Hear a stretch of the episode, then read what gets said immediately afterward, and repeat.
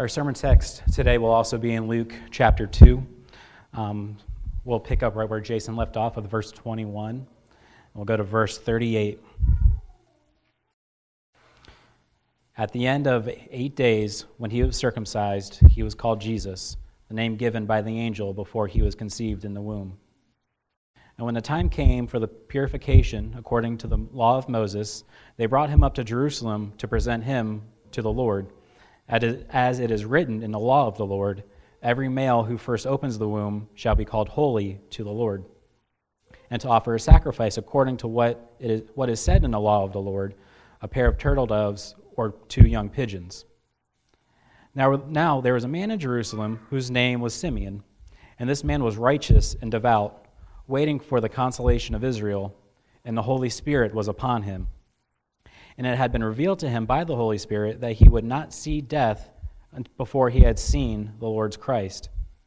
And he came in the Spirit to the temple, and when the parents brought the Lord Jesus to, to do for him according to the custom of the law, he took him up in his arms and blessed God and said, Lord, now you are letting your servant depart in peace, according to your word.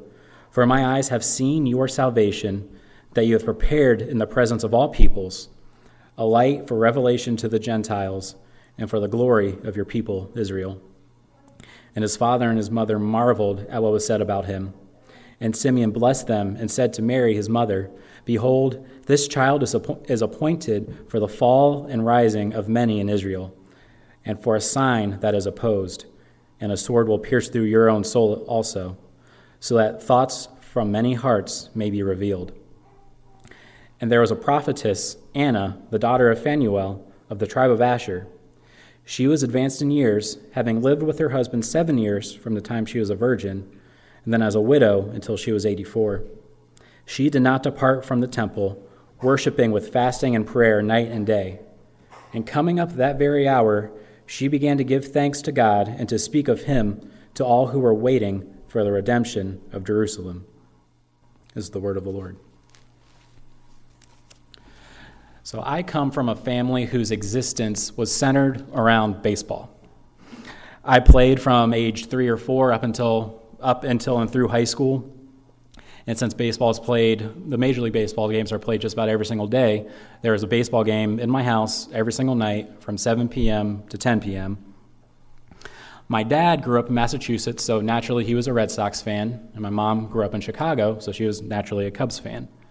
And if you know anything about baseball, the Red Sox and Cubs were really bad for a really, really long time. The Red Sox went 86 years without winning a World Series from 1918 until 2004. The Cubs went even longer, 108 years, between the years 1908 and 2016. People joke that the Red Sox were cursed after they sold Babe Ruth to the Yankees, and people always called the Cubs the quote, lovable losers. But eventually and recently, both teams finally broke through and won a World Series. And pe- after the World Series, people started selling these shirts. My dad wanted one, but they were marketed to people who were die-hard fans, lifelong fans of these teams. Across them, either in Red Sox red or Cubs blue, it said, Now I can die in peace because this thing that they had waited so long to see, things that they had longed for every single spring and summer and fall, but had been denied them for decades and decades, almost a century, finally happened and they got to witness it. So therefore, they could die in peace. Now, the birth of Christ is obviously infinitely more important than any team winning the World Series, but it also happened in a very similar season. The people of Israel were in a very dark time. It was a time that was defined by disappointment, but also destruction, death, oppression.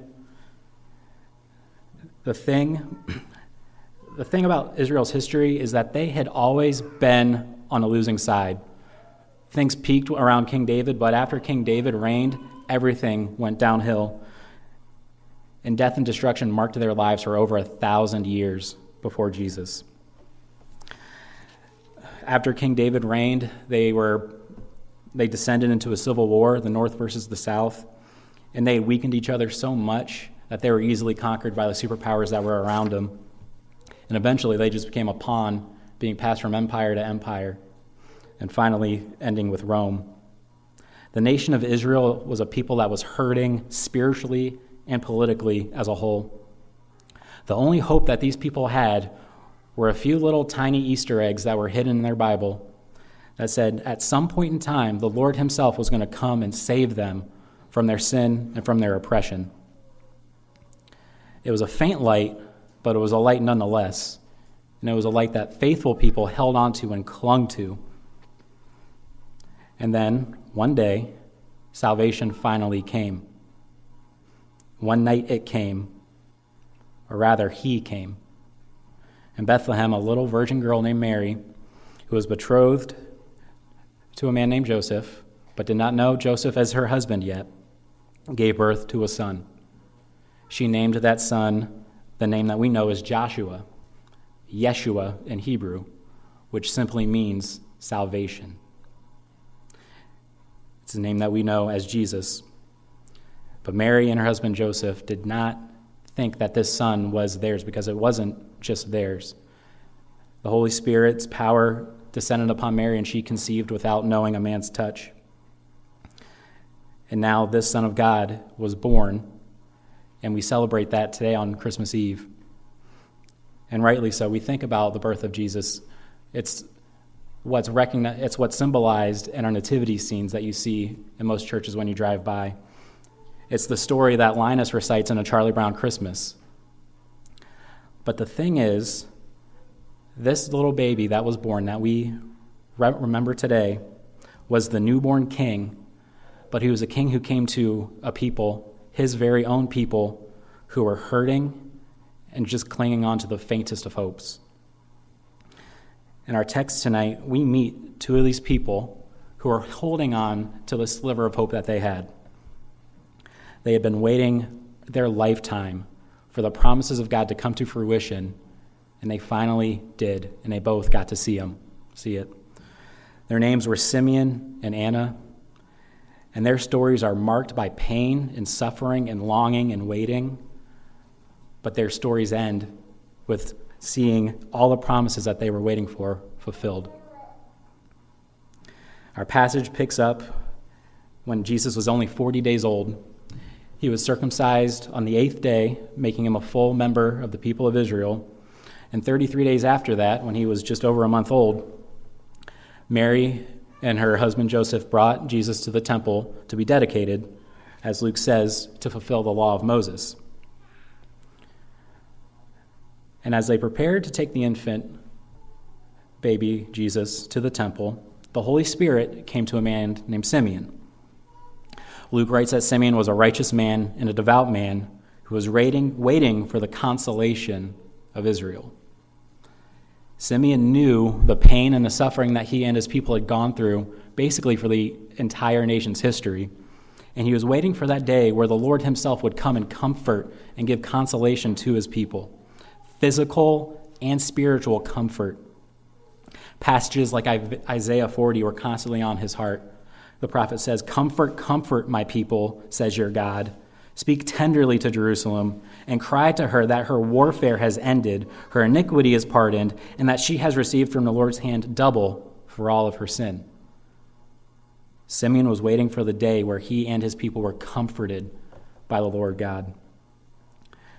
And the Lord God chose him specifically to say, You will see me comfort my people Israel with your very own eyes. You will not die before you see the Messiah. You will not die before you see the Christ. And now we can probably assume that Simeon was an old man. He knew that he didn't have many years left, and he was counting down the days until he finally got to see the Lord. But he also knew that he didn't have that many more days left. But one day, out of the blue, the Holy Spirit comes to Simeon and says, Go. Today is the day you've been waiting for.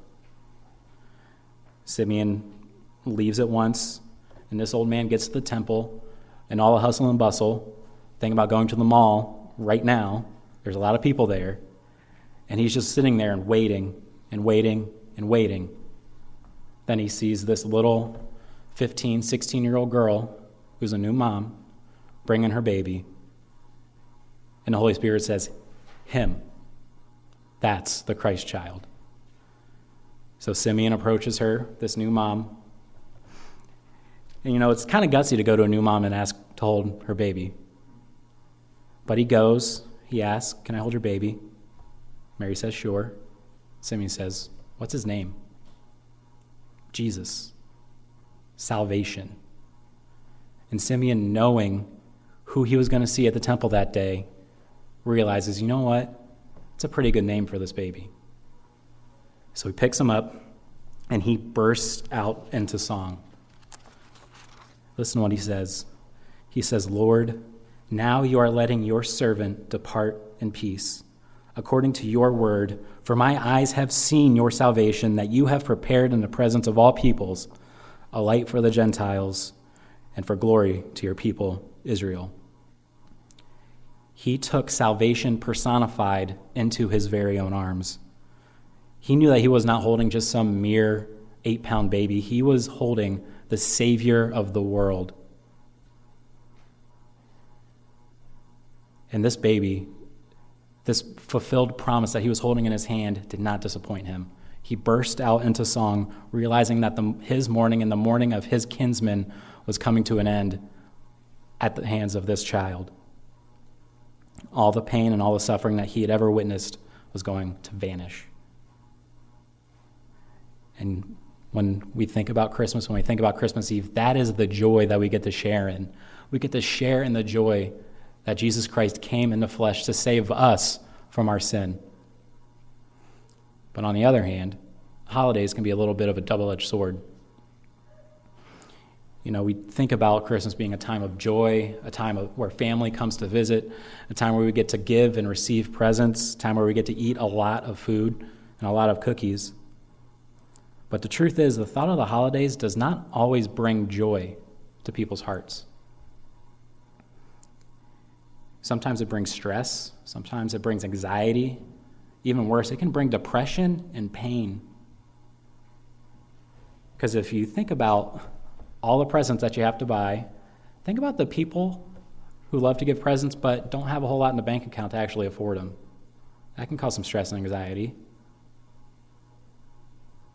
There are some people out there who, when they think about family descending upon them, it doesn't bring joy to their hearts. Because there are a lot of people with estranged and dysfunctional families. There are a lot of people who are mourning the loss of loved ones who won't be around this holiday season for the first time, for the fifth time. And yeah, all of us are right are here right now for Christmas Eve, but there are a lot of families that are spending Christmas Eve in a hospital room that's not to guilt you. That's to let you know that pain is real, pain is here, pain is universal.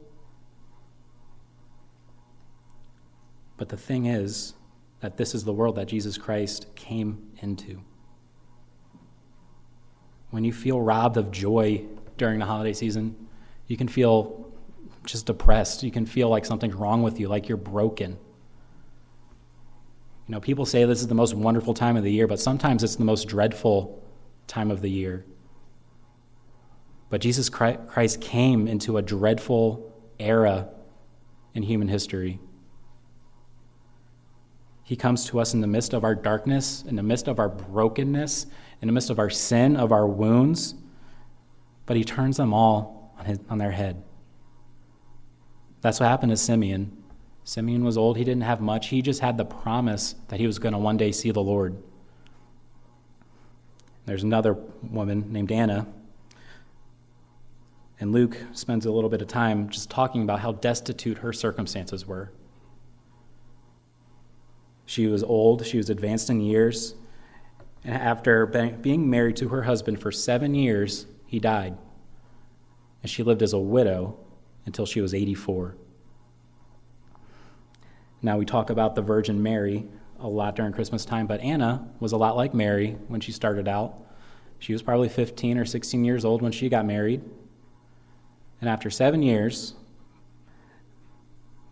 call her 23 years old, she was widowed. Her husband died. And the culture usually would have said that she would have remarried and got another husband and went on with her life. But she didn't for whatever reason. We're, not told. But she lived for over 60 years alone. If she had any kids after her husband died, they wouldn't have been old enough to take care of her. The oldest one would have been seven if he even existed. And the thing is, life for a widow was really hard back in the day. They had no one to provide for them. They relied on family, and we're not told if Anna had any family, but she was by herself. She spent her time at the temple. And yeah, she spent her time at the temple, but I don't think 60 years after being widowed, she ever got rid of that pain of knowing that her husband died. She knew pain. Seven years, there's a lot of memories that can be made in a seven year long marriage. I'm almost three in, and my wife and I have plenty of memories. But after seven years, she probably still was hurt. She was still hurting. She was still hurting around the holidays like Passover and Yom Kippur and Rosh Hashanah, all of these Jewish holidays that we hear about because those were all centered on family. She had none. This woman was alone. She knew pain, she knew suffering, but she also knew the Lord who cared for her, who cares for the suffering, who commands his people to take care of the widows and the orphans. So she spent her time at the temple, getting whatever she could. But she was also a woman that was faithful and devout to the Lord she was called a prophetess, which meant the Lord spoke directly to her, and she spoke from the Lord directly to other people, ministering to them. She was zealous. This was a woman of prayer. She prayed and fasted and worshiped the Lord. And she knew her Bible too. So, this one day, the same day that Simeon ended up at the temple, holding the salvation of the world, Anna was there she caught a whiff of what was going on. She heard Simeon praise the fact that this was the Christ, this was the salvation of the entire world. And Anna knew that this was the promise of God that was to come. So she started going around to everybody, everybody who was waiting, just like her and just like Simeon, for the redemption of Israel, for a Savior to come and pull them out of their sin and darkness. And I think at that moment, Anna didn't feel like a widow. She didn't feel like an 84 year old. She was going around with childlike joy, knowing that she had finally saw the Lord. But it wasn't just because she got caught up in the moment.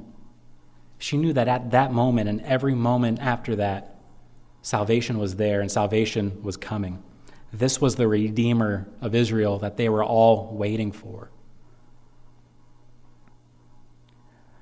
But there's something about that word, redemption, that Anna uses. Redemption insinuates a transaction. Something has to get paid.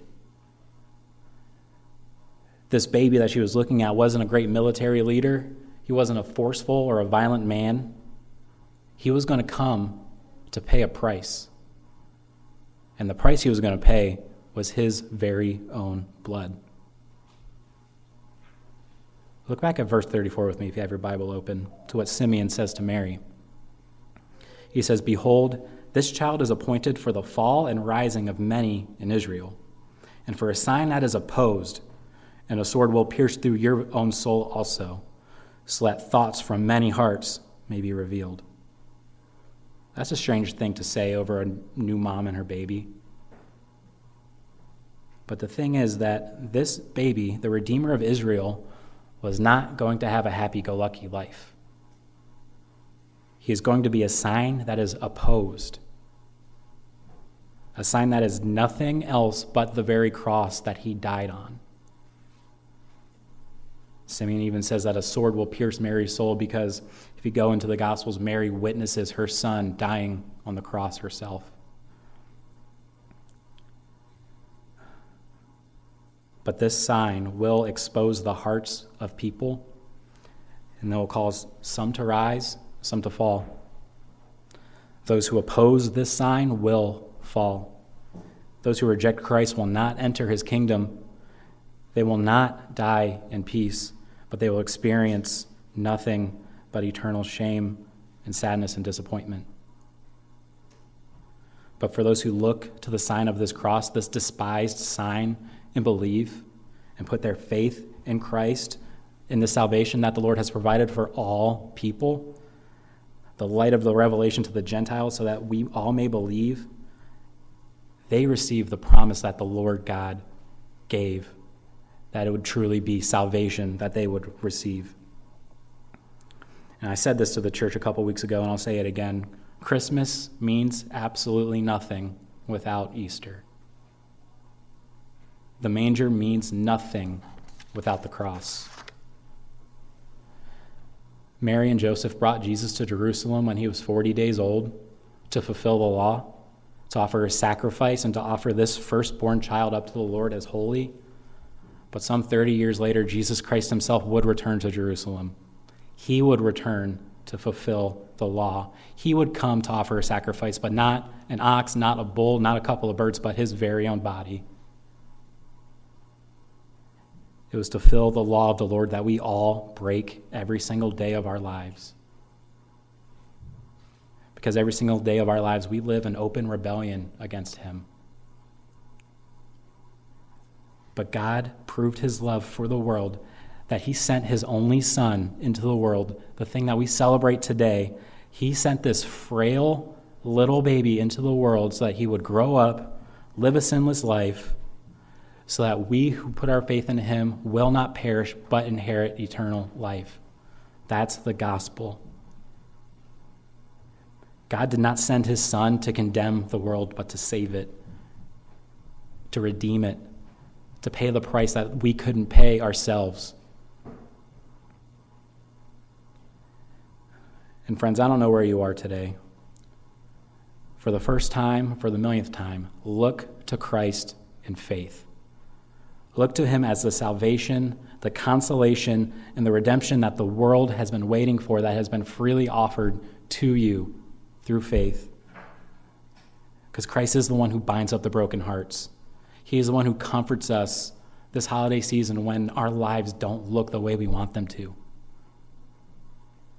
He is the one that gives us perfect peace when we put our trust in Him. And He keeps us in that perfect peace from the moment we put our faith in Him throughout the rest of our lives and until the day that He either calls us home or comes Himself. Because, friends, it does feel, there is a relief on my shoulders knowing that one day I can say, Lord, you are now permitting your servant to depart in peace. And it's only that peace that we have through Christ, who came as a baby, who grew up, and who died on a cross. It's the only thing we have. Let's pray. Heavenly Father, we thank you that we can come and celebrate the fact that your Son made his way into a manger with a virgin mom and a dad who wasn't his dad. But that he grew up and grew strong in the faith and he lived a sinless life, something that we could not do to earn a righteousness that we could not have in and of ourselves. We could never earn it. Because in our brokenness and in our sin, we needed someone to redeem us. And today we celebrate the fact that that Redeemer was in a manger.